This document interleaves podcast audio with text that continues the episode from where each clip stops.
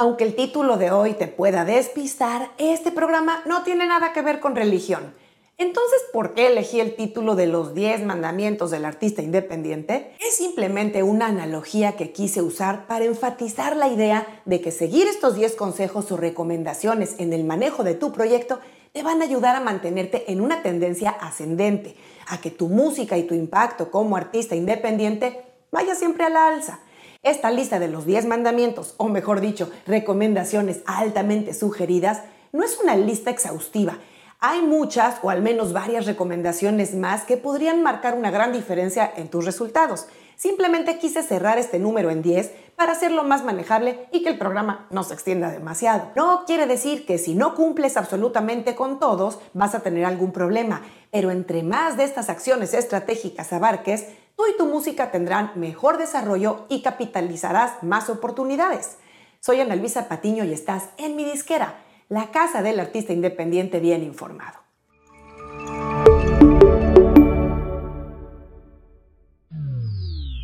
Sin más preámbulo, vamos a comenzar con el primero de los 10 mandamientos del artista independiente. No ignorarás los datos.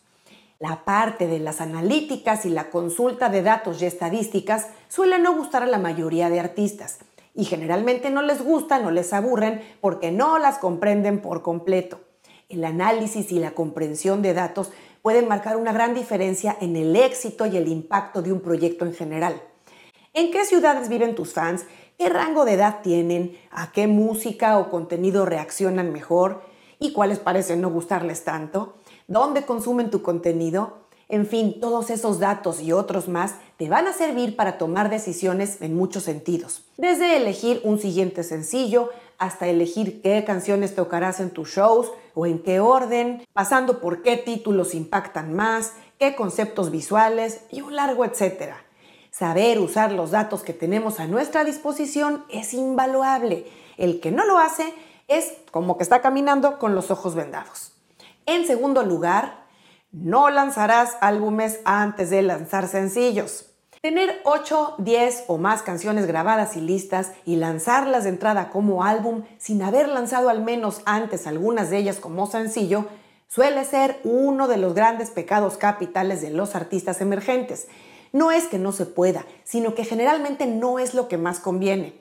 Yo siempre digo que no hay reglas y que cada artista puede diseñar su propia estrategia según sus preferencias, pero esta recomendación suele aplicar al 99% de los casos. Y no porque lo diga yo, sino porque es la respuesta del mercado. Es lo que los parámetros generales y patrones en el consumo de la música han probado. Podría haber algunas pocas excepciones por el género musical, el concepto del álbum o, claro, si el artista es una superestrella o tiene un marketing altamente innovador y excelentemente bien planificado. Pero en general, un álbum de puras canciones desconocidas quedará en su mayoría bajo la sombra. Así que si tienes ya suficientes canciones para lanzar un EP o un álbum, qué bueno, felicidades, pero no lo sueltes todo. Contempla que al menos varias de esas canciones salgan antes como sencillos eso te va a permitir ir calentando la temperatura para ese gran lanzamiento, creciendo tu audiencia en el camino y afinando detalles para conseguir un mejor impacto con tu álbum o EP. El tercer mandamiento es, publicarás música regularmente. Si lanzas uno, dos o tres sencillos y luego te desapareces varios meses, perderás casi todo el terreno que habías ganado. Para bien o para mal, como funcionan los algoritmos de Spotify y las plataformas de streaming, es favoreciendo y recomendando las canciones de los artistas más activos. Digamos que las plataformas premian la constancia y regularidad. No hay reglas precisas de cada cuántas semanas o meses hay que lanzar música. Todo depende de cada artista, de su estrategia, de qué tantas actividades o presencia tengan fuera de las plataformas de streaming y por supuesto de su nivel de popularidad. Pero en general, hablando de artistas emergentes, lanzar sencillos cada 6, 8 o 10 semanas ha probado tener los mejores resultados. Piensa que los periodos más largos entre sencillos siempre se deben llenar con suficiente actividad y contenido de marketing de soporte. Habrá sencillos más cortos, más bien de transición, que tengan pocas semanas de separación con el anterior, pero habrá otros que ameriten dedicarles dos o tres meses de trabajo para sacarles el mayor jugo posible. El cuarto mandamiento del artista independiente es te presentarás en vivo lo más posible. El mundo digital no sustituye la presencia física de un artista. Sí, de acuerdo, las plataformas de streaming, YouTube y las redes sociales nos dan puntos de contacto primordiales con los que los artistas no contaban antes. Digamos que solo tenían medios como radio, tele, prensa para mantener su presencia viva cuando no podían estar físicamente ahí. Pero aún en esta era del predominio digital, la presentación en vivo no es menos importante. Aunque la época del confinamiento demostró que el mundo online es un enorme soporte, también demostró cómo los lugares en vivo siguen pesando enormemente en el consumo de música y cómo los artistas, chicos, medianos y grandes, que saben cómo mantener viva esa relación directa con los fans presencialmente, capitalizan mucho mejor su proyecto de los que no lo hacen. Además, recuerda que por pequeño que sea tu show o tus presentaciones en vivo, te servirán no solo para mantener vivo ese contacto y seguir creciendo tu audiencia, también para producir un montón de piezas de contenido digital, como publicaciones de blog, entrevistas, fragmentos de videos, imágenes, etc. Si suenas mal en vivo, entonces trabaja en arreglarlo. Si no tienes un show en vivo puesto, también piensa dedicar esfuerzos a armarlo, aún en su versión más compacta. En quinto lugar, no desperdiciarás las redes sociales. Así como hay artistas que no saben hacer otra cosa que trabajar sus redes sociales y su pecado es no ver más allá de eso, también hay los que no quieren entrar en ese mundo, ya sea porque no saben cómo hacerlo o porque no les interesa. Salvo que seas un artista enorme, en cuyo caso tendrías seguramente a un community manager o una persona de apoyo para manejarte las redes, podemos decir que no se justifica para un artista emergente no trabajar sus redes sociales, no usarlas como un brazo de promoción y marketing poderoso. Sin duda las redes sociales son un arma muy poderosa y muy difícil de reemplazar en cuanto al bajo costo, eficiencia y nivel de alcance que le pueden brindar a un artista. No quiere decir que tengas que convertirte en un influencer y vivir creando contenido para tus redes. No, hay formas más útiles y efectivas de estar en las redes sin que te absorban tanto tiempo que te generen estrés. No tienes que publicar varias veces al día ni estar en todas las redes sociales para estar en el juego. Se puede estar en las redes con una presencia moderada sin compartir cosas personales si eso te incomoda e incluso estar solamente en una red social. No es forzoso cubrir el espectro completo. Para un artista emergente lo básico sería Instagram. TikTok ayudaría, pero tampoco sería de vida o muerte. YouTube, por supuesto, aunque no es estrictamente una red social, sino un híbrido con plataforma de streaming, es también indispensable. Así que estas plataformas serán necesarias para ir creciendo tu audiencia, crear comunidad y difundir tus mensajes. El sexto mandamiento es, trabajarás en tu networking. En una industria con tan alto nivel de competencia como la musical, es vital aprender a moverse haciendo equipo, buscando tejer alianzas, hacer colaboraciones, afianzar tus conexiones. El famoso networking. La gran ventaja es que el networking se da tanto en el ámbito físico como en el digital, así que debes aprovechar cuanta oportunidad se te presente para conectarte de forma presencial y virtual con colegas, con potenciales colaboradores y gente relevante de la industria. El networking no debe ser visto como te llamo o te escribo cuando necesito un favor, sino como vamos a conectarnos para buscar un ganar-ganar. O quiero conectarme contigo porque me interesa y me gusta lo que haces. Esto sin buscar beneficio inmediato a cambio. Hay que conectar para aprender, para aportar, para fortalecernos colectivamente. Los beneficios del networking suelen llegarnos de manera más orgánica y no tan inmediata, pero no por eso debes dejarlo para mañana y debes cultivarlo todos los días. El séptimo mandamiento es aprovecharás las herramientas digitales. En este inmenso mar de recursos y herramientas digitales tendemos a perdernos y a pasar por alto recursos que nos pueden ayudar mucho en el día a día. Existen muchas herramientas que no es que sean de uso exclusivo de artistas musicales, sirven para una gran variedad de profesionales de otras industrias. Muchas de ellas son gratuitas y otras tienen costo. Ya decidirás tú cuáles son más importantes para ti y en cuáles vale la pena invertir. Velo como atajos o inversiones que te permitirán ahorrar tiempo y maximizar mejor tus recursos, que son justamente el tiempo, el dinero y el esfuerzo.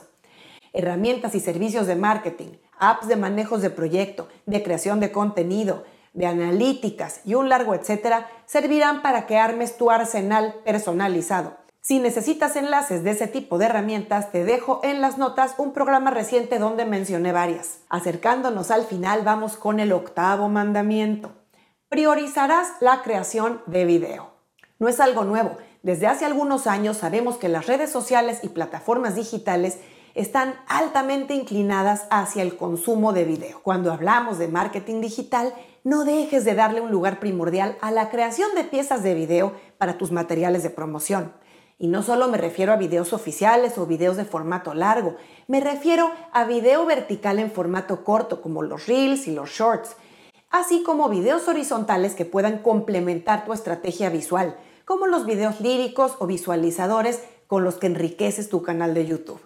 Las fotos e imágenes estáticas siguen siendo importantes en redes sociales, pero los algoritmos tienden a favorecer mucho más con las recomendaciones el contenido de video. Así es que aprende a tomarle gusto a crear más y más contenido en video. Acercándonos a la recta final, el noveno mandamiento es consolidarás tu estrategia de distribución.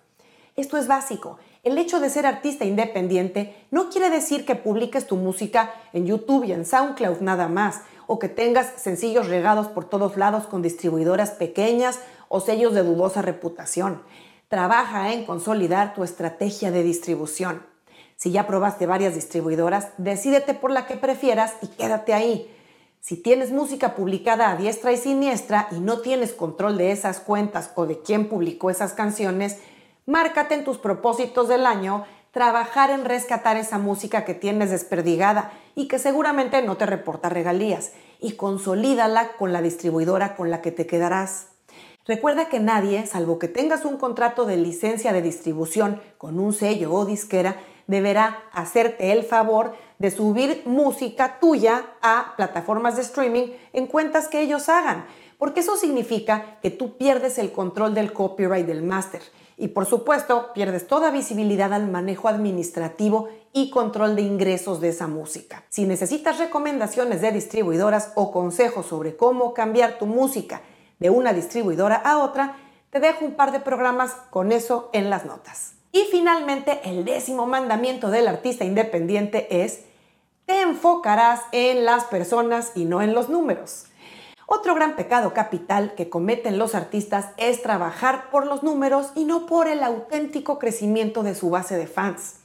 Siempre digo que más vale tener una audiencia más pequeña pero real participativa e interesada en lo que haces que tener números inflados que no tienen gente real detrás. Por supuesto, y me lo has escuchado decir en muchos programas, eso de comprar seguidores o streams está totalmente fuera de consideración. No solo dañarán gravemente tus métricas de interacción, sino que ponen en peligro la salud de tus cuentas, especialmente el riesgo inminente de que te bajen tu música de Spotify y demás plataformas, que te penalicen en YouTube o incluso que tu distribuidora te diga que te cierran la cuenta y ya no te permiten publicar más música, porque eso es real y cada vez está pasando más seguido. El arte de atraer gente desconocida a tu música, a tus videos y a tus redes sociales es parte del oficio y se aprende todos los días. Este canal de YouTube nació hace tres años con cero suscriptores y hoy tiene más de 80 mil. Y la única forma de que la gente se siga sintiendo atraída por lo que uno hace es crear buen contenido, aportar valor interactuar, escuchar a la gente, participar. Y no es diferente en el caso de artistas. Es muy similar. Te dejaré también en las notas un masterclass donde expliqué más a detalle cómo funciona el famoso Fan Journey, ese mapa de ruta en el que un artista logra convertir a su audiencia incidental en fans. Y si te quedaste hasta el final, te dejo otro mandamiento en plan bonus. Trabajarás en tu identidad artística. El tema del branding es algo a lo que pocos dedican el tiempo suficiente no es sino el proceso continuo de definición y desarrollo de la identidad. En tu caso, la de artista o de banda. Recuerda que desde el punto de vista de marketing, un artista es una marca. Y uno de los grandes errores es tener una marca confusa, indefinida o peor aún, que parezca copia de otras. Establecer tu identidad y tu visión artística va más allá de tu música en sí. Tiene que ver no solo con tu imagen y tu concepto visual, sino con tus letras, cómo hablas, qué mensajes transmites y cómo lo haces. Trabajar en tu branding como artista es parte de la labor creativa de un proyecto musical y es una labor apasionante que debe convertirse en un trabajo que disfrutes, no en algo que padezcas. Te dejaré en las notas otro video donde hablo a fondo de ese tema. Y hasta aquí llegamos con los 10 mandamientos del artista independiente. Espero que estés cumpliéndolos todos o la mayoría. Si no es así, ya sabes qué hacer.